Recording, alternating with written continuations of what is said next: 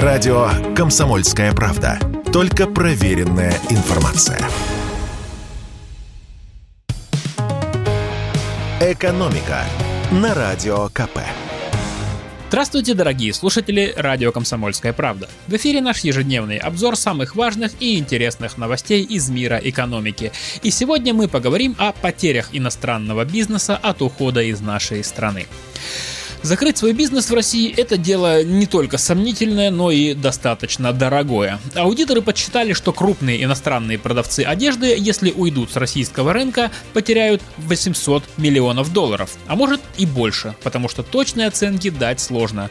Например, шведская компания H&M, которая в начале недели объявила об окончательном уходе из России, потеряет от этого шага 190 миллионов долларов. Примерно такой же суммы не досчитается японская Uniqlo.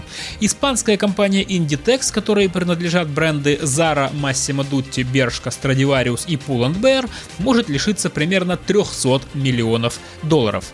Впрочем, Inditex и Uniqlo пока только приостановили работу в нашей стране и об окончательном уходе не говорили. Как прокомментировал все это председатель правления Ассоциации экспертов рынка ритейла Андрей Карпов, потери для всех уходящих компаний действительно очень существенны, потому что они и вкладывали в Россию достаточно большие деньги и вряд ли рассчитывали, что им придется когда-нибудь уйти с нашего рынка. Впрочем, в минусе не только иностранцы. Убытки российских торговых центров поменьше, но тоже серьезные. Их оценивают в 2 миллиарда 300 миллионов рублей. Это 41 миллион долларов. И эти цифры тоже не окончательные, ведь не секрет, что уходят не просто какие-то бренды, а те, кого принято называть якорными. То есть это магазины, ради которых покупатели и приходили в конкретный торговый центр. И с ними заключали долгосрочные контракты на очень дружественных условиях. Теперь главный вопрос. Кто заменит и заменит ли магазины одежды, которые прощаются с Россией?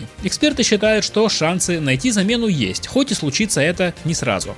Но этот процесс процесс уже пошел. Например, новым владельцем магазинов Рибок в России стал турецкий холдинг Flo Retailing. Ему принадлежат обувные бренды Lumberjack и Renault.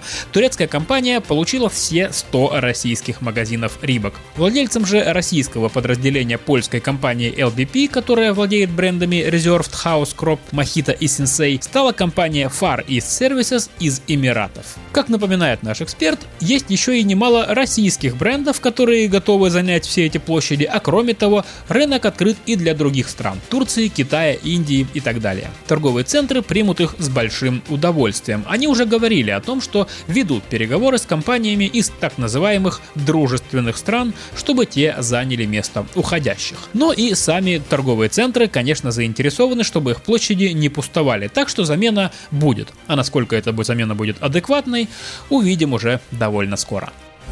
И самая позитивная новость на сегодня. Российские работающие пенсионеры получат прибавку правда маленькую. Как известно, с 1 июня в России пенсии выросли на 10%, но это повышение коснулось только неработающих пенсионеров. Работающим пенсионерам индексация у нас уже несколько лет не полагается.